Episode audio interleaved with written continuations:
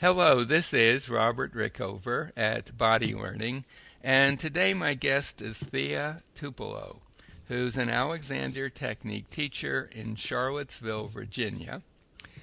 Uh, Thea works with uh, all kinds of people, musicians, actors, equestrians, gardeners, office workers, and people suffering from pain. But I, her specialty is, uh, in, I would say, encouraging people to um, stand, instead of sitting at work, standing at work, because of the the health benefits associated with that. Um, so, uh, Thea, welcome to the show. Thank you, Robert.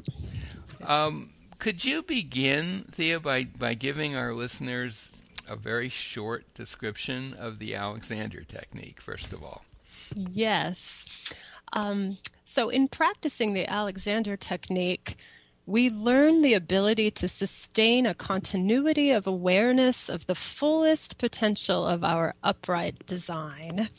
And that's my, my short and skinny encapsulation. Right. And, and the idea being that many of us um, have compromised that integrity as we've oh. gone through life. Absolutely. For one, or... re- for one reason or another, typically unconsciously, and that we we stand, sit, and move in ways that aren't as efficient as as they they could be. Would that exactly. be a fair a fair summary of it from your point of view?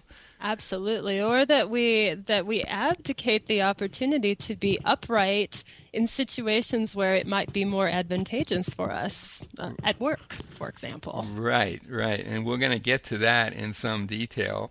Um, I know that there has been a British Medical Journal publication this year, which is two thousand twelve, um, on this topic of really the dangers of excessive sitting, I guess we could say. Do you want to quickly summarize that study? Yes. Well, it was just published this June and received quite a lot of press, was all over the papers and the internet. And what they showed was the effect of sitting for more than three hours per day, which is quite a conservative estimate, considering that we are now, as a society, sitting down more than ever before. We're we're looking at an average of nine point three hours a day, so a truly sedentary lifestyle for many, many office workers. And what they showed was that sitting for more than three hours a day impacts your energy, your creativity, your productivity. It's a primary cause of back and neck pain, heart failure, diabetes, asthma, a whole range of um, diseases and discomforts, and that exercise does not help in this particular context. You can go for your run or work out in the gym in the morning or uh, lift weights in the afternoon, but the very act of of sitting in an office chair uh, throughout your day creates the kind of atrophy of the musculature, of the metabolism, of the general enlivenment of the person um, that is incredibly deleterious for our health and our and our life expectancy. They also uh, expected that a sedentary lifestyle will shave at least two years off of your life. Mm, that's a sobering thought. Um, and I suppose also uh, a, a lot of people who spend a lot of time sitting at work also spend a lot of time sitting in their cars or however they get to work and back. Exactly. And they probably spend some time sitting watching T V on the couch or Absolutely. Whatever. So... Um, Given uh, the the um, the downside of sitting, I guess the obvious, uh, so quick and easy, obvious solution might seem to simply stand and rearrange your uh, workstation so that you could work standing up. And I know that in oh in the nineteenth century, for example, Uh, if you went into a lot of offices, uh, people would be standing a good part of the time, or they might stand for a while and then sit on a high stool for a while often they would have desks that weren't really flat. They kind of uh, cur- they uh, were at an angle, an upward angle. And that was a pretty standard way for people to work. And I think, the, not that there weren't chairs then, but they weren't as they weren't used as much as they are today. Would you, right. From what you know, is that the case? Absolutely. Yeah. And not only that, the, the entire work culture was more movement-based. People would get up to go and speak to a coworker rather than instant messaging Oh, them. That's a good point, right. They would yeah. run down to the mimeograph machine. Or, or the, or the water cooler. Coffee. They go Absolutely. to the water cooler. Stand and, around the water cooler. And, and I, I'm, I'm guessing that a lot of the the dangers of sitting are really related to sitting for long periods of time without taking a break, right? Absolutely. Yeah. And I think the, the so-called ergonomic chair has contributed vastly to our to our problems, because in in the ergonomic view, they they want to reduce work. So mm-hmm. they create this little cocoon where you can sit back and have a very minimum of muscular efforting, efforting, mm-hmm. and at the same time you're sort of you're sort of trapped in this chair like a spider in a web. Uh, little micro movements aren't possible. You tend to slump and collapse mm-hmm. into your sitting structure, and then you don't want to get up for three hours at a stretch, four hours at a stretch. Right. So the, they're providing you with com- with what seems like comfort, but at quite a cost to your. to your overall health. So, so, so someone listening to us and you know, and says to themselves, "Okay, I get it. Maybe I'll read the study," and, and and they think, "Well, I I should just stand up at work." I think for a lot of people, apart from the uh, question of how they're going to rearrange their work environment, which we can get to in a moment, I think that the the thing that a lot of people would wonder is that that's gonna, that's a lot of standing during the day. I'm not sure I'm going to be able to do that comfortably. Um, I get I'd get aches and pains from standing that much. Um, what would be your your response to that? Well, what I what I teach my students who are making the transition from their seat to their feet is to choose three sustainable modes of interaction with your work environment, standing being one of them. Uh, I will usually propose pacing, walking back and forth, looking at your screen, looking out the window, thinking great thoughts as you move. And the third being perching, mm-hmm. which was a concept that Galen Cranz came up with in her book, The Chair, which I guess is about a decade old now. Mm-hmm. And, and we should say just briefly, Galen Cranz is uh, a professor of architecture at U C California, Berkeley, and she's also uh, an Alexander Technique teacher. And she has thought a lot about sitting. She's written a wonderful book on the subject, and she's published some very interesting articles with titles like uh, Sitting, a Danger to Your Health, and so on. I mean, she's exactly. in the forefront of that area. Yeah. So perching, uh, maybe you could describe perching a little bit. Well, not long ago, Galen Cranz got together with a Windsor chair master craftsman named Peter Galbert, and they created uh, a variation on the normal three-legged stool. Mm-hmm. Uh, it it uh, slants forward at the front, so you're sitting in, in what Alexander Technique students would understand to be a position of mechanical advantage, mm-hmm. sort of splitting the difference between weight into the feet and weight into the sit bones, mm-hmm. so that you're... your sitting posture is very lively. You mm-hmm. can rise to your feet at any moment, but you can mm-hmm. also come back into a little bit more of a, a restive state by pouring a little weight into the sit bones. It's, mm-hmm. I'm sitting in one right this moment, and it's unbelievably comfortable. Mm-hmm. And and I have to say, I'm sitting on a a stool that's a wood, wooden stool. It's roughly one and a half times as high as a typical chair. And I've been doing that for years, and I, I find it ex- extremely comfortable. And as you say, it really encourages movement as you sit. I can shift around easily and quickly. I could put my feet on the ground or on the rungs of the chair. I can right. shift the weight distribution. I can put it very heavily on my feet, or I can shift back so it's mostly on the chair. It really encourages movement as I work.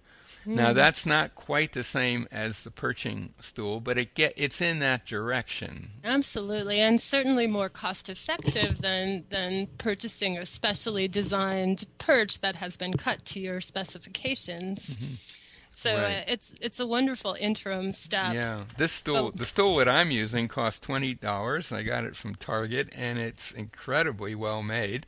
Mm. Heavy wood, very nice, attractive, and... Uh, I tell my students, my approach to this, I guess, is I tell my students, go out and buy one of these, have it available, um, don't don't force yourself to use it, but have it available as you work, if you're working at home or in the office, if you can do that.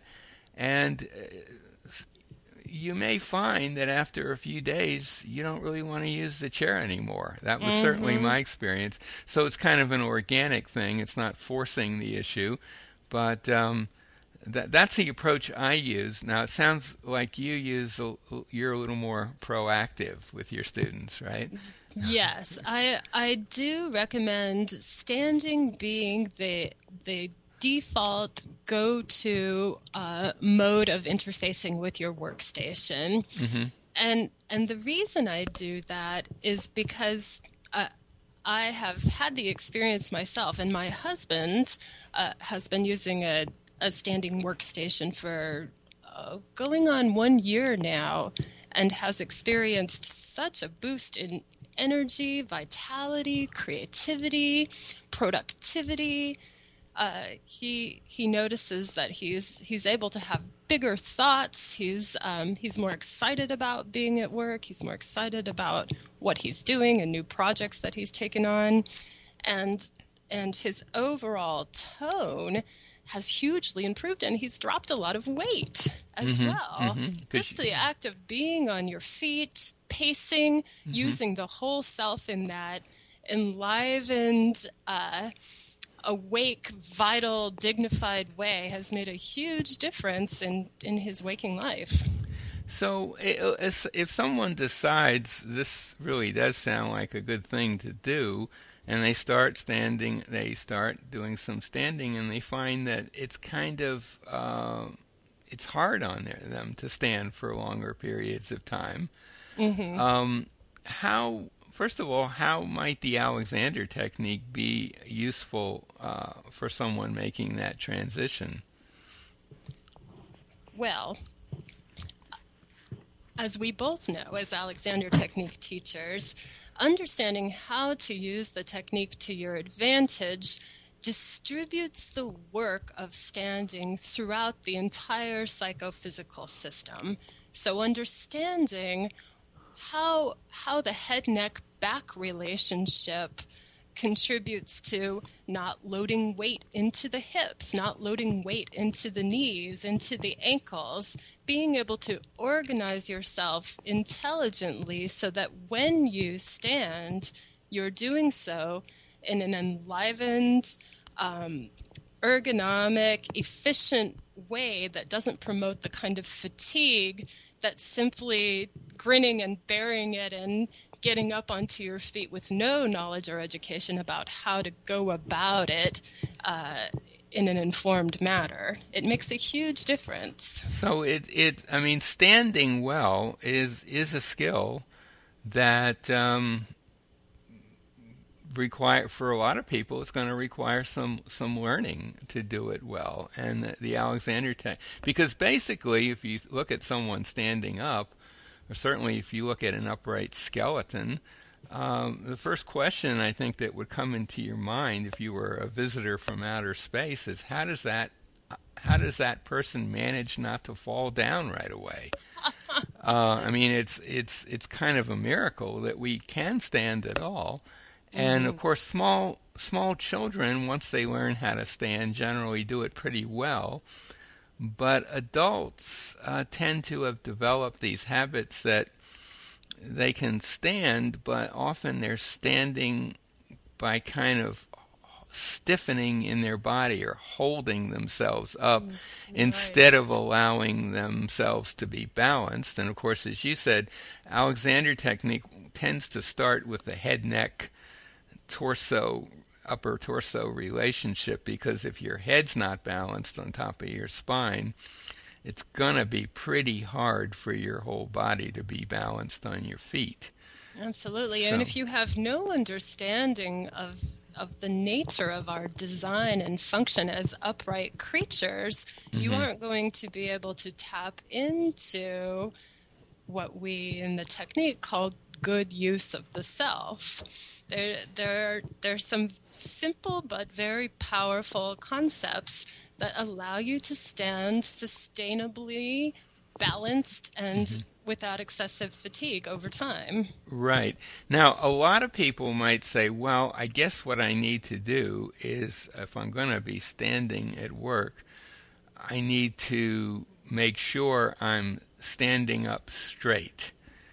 Right. And um, Alexander teachers and people who've studied the technique cringe when they hear that, I think generally because uh, As as one of Alexander's own students, more famous student John Dewey, pointed out, um, if you tell someone to stand up straight, they're certainly going to make a change, but all they're going to do is, as he put it, stand up differently, or a different kind of badly, as mm-hmm. he put it. Or as my my uh, primary Alexander teacher, Marge Barstow, would say, well, you're just rearranging your tensions. And um, so standing up straight is not really a solution. Uh, I, I guess a solution is learning how to stand stand intelligently, which, of course, I would say is what the Alexander technique uh, can help you with. Mm-hmm. So I get, I guess the bottom line is, if you want to start standing at work, Um, and and you're experiencing any discomfort doing so, or it's it's hard to do for any length of time, Uh, an Alexander teacher could be a great help to you, and you may not even need that many lessons just to be able to stand more easily. So would that be your kind of general advice? Uh, if you're having problems, find an Alexander teacher. Absolutely. Yeah. Find an Alexander teacher. And, and I think from my from my experience thus far, around ten lessons will give you the, the basic building blocks to allow you to have a, a, a pretty comfortable and sustainable working experience. Yeah, I would agree with that. I would I would find it hard to imagine someone having ten lessons and not have huge changes in the in the way they stand and in the way they sit too, for that matter, and the way mm-hmm. they move. Mm-hmm. Um, what uh, I, I I think we've covered a lot of um, of what you you're about in terms of standing at work and so on, but just a kind of a, a technical detail maybe. Um, what What do you suggest in terms of the rearrangement of the work surface? Because obviously, if you're if you're working at a computer or writing and you're standing, you're going to have to do something about the height of the surface you're working on. What's what sort of solutions do you uh, uh, suggest to your students? Galen Cranz came up with a with a wonderful term that I love to use, um, which is guerrilla ergonomics. Mm-hmm. So thus far, none of my students have purchased any of the specially designed stand-to-sit uh, furniture. We have created standing workstations out of file cabinets, out of boxes, mm-hmm. um, out of step stools, pretty much finding the heights that we need and um, and arranging the existing desk structure so that the screen is at the proper height, mm-hmm. the keyboard is at the proper height, the mouse is at the proper height. And then um, I like to ask people to try using a shock-absorbing mat under their feet. Uh, they're sold for use uh, in kitchens, or you'll see them at your grocery checkout, mm-hmm. or a lot of architects will use them. But mm-hmm. they will they will make it a lot nicer for you to stand throughout the day and absorb a little bit of the of the shock of uh, of upright posture. Mm-hmm, mm-hmm. So they, they would, if nothing else, they'd be that would be a very nice transitional device, right? Absolutely. And I, you mentioned architecture. I, I, I'm, I think that architects uh, often have, uh, ta- ta- I guess, workstations that can be elevated and angled a bit. I don't know whether there's, uh, that's still the way they work with computers these days, but certainly the old-fashioned image of an architect drawing out lines and stuff. So maybe there's a source of uh, of a higher workstation. Mm, they make some absolutely beautiful standing desks. And, mm-hmm. and if you do a little search on the internet, you can find things, you know, from very, very economical to made especially for you and mm-hmm. costs five thousand dollars. Right. You could spend as much money as you want, but oh, yes. probably you don't really have to spend a lot. There are, there are uh, uh, uh, workstations that are sold now that can actually be quickly and easily adjustable in terms of height, or could even have multiple heights for different things. I mean, there are all sorts of there's all sorts of stuff out there, and you may at some point want to go that route. But maybe if you're just starting out, do something very simple along the along the lines you described earlier. Right, and we have found too that that bosses are usually pretty willing to invest in a standing workstation for their employees. Mm-hmm. So well, that, I would think especially if you uh, um, on on your site there is a link to that uh, uh, British study, right? Mm-hmm. And mm-hmm. I think if you were to print that out and show it to to your employers, it's quite possible they might say, "Well, go ahead and buy one, and, and put it on the, put it on your, you know, put it at the company will pay for it." Who knows? Mm-hmm. But even if they won't, and you just have to fashion something yourself, it's certainly. Um, I, I mean, I I don't work standing that much, but I certainly work at a much higher on a higher stool, and it has made a g- gigantic difference for me. And I do get up and move around a lot. Um, so is there anything else that you would like to add before we uh, come to an end? Um, let's see. Uh, oh, I wanted to share. I wanted to share um, a quote from uh, Sigmund Freud oh, yes. about chairs uh-huh. uh, that I came upon recently. Freud referred to modern man as a prosthesis god, powerful, mechanized, and artificial through the use of painful, ill-fitting prosthetic devices such as the chair. And I wanted to share that because I, I firmly believe that our bodies are simply not designed for sitting. Most of our upright history has been spent tending crops, hunting and gathering, squatting, sitting mm-hmm. on the ground, lying on the ground, and that the degree to which we are sitting now in these chairs, which are putting our, our spines and our legs at a ninety degree angle, which inflicts so much havoc on the breathing mechanism, on the organ function, on the relationship of the ribs to the pelvis.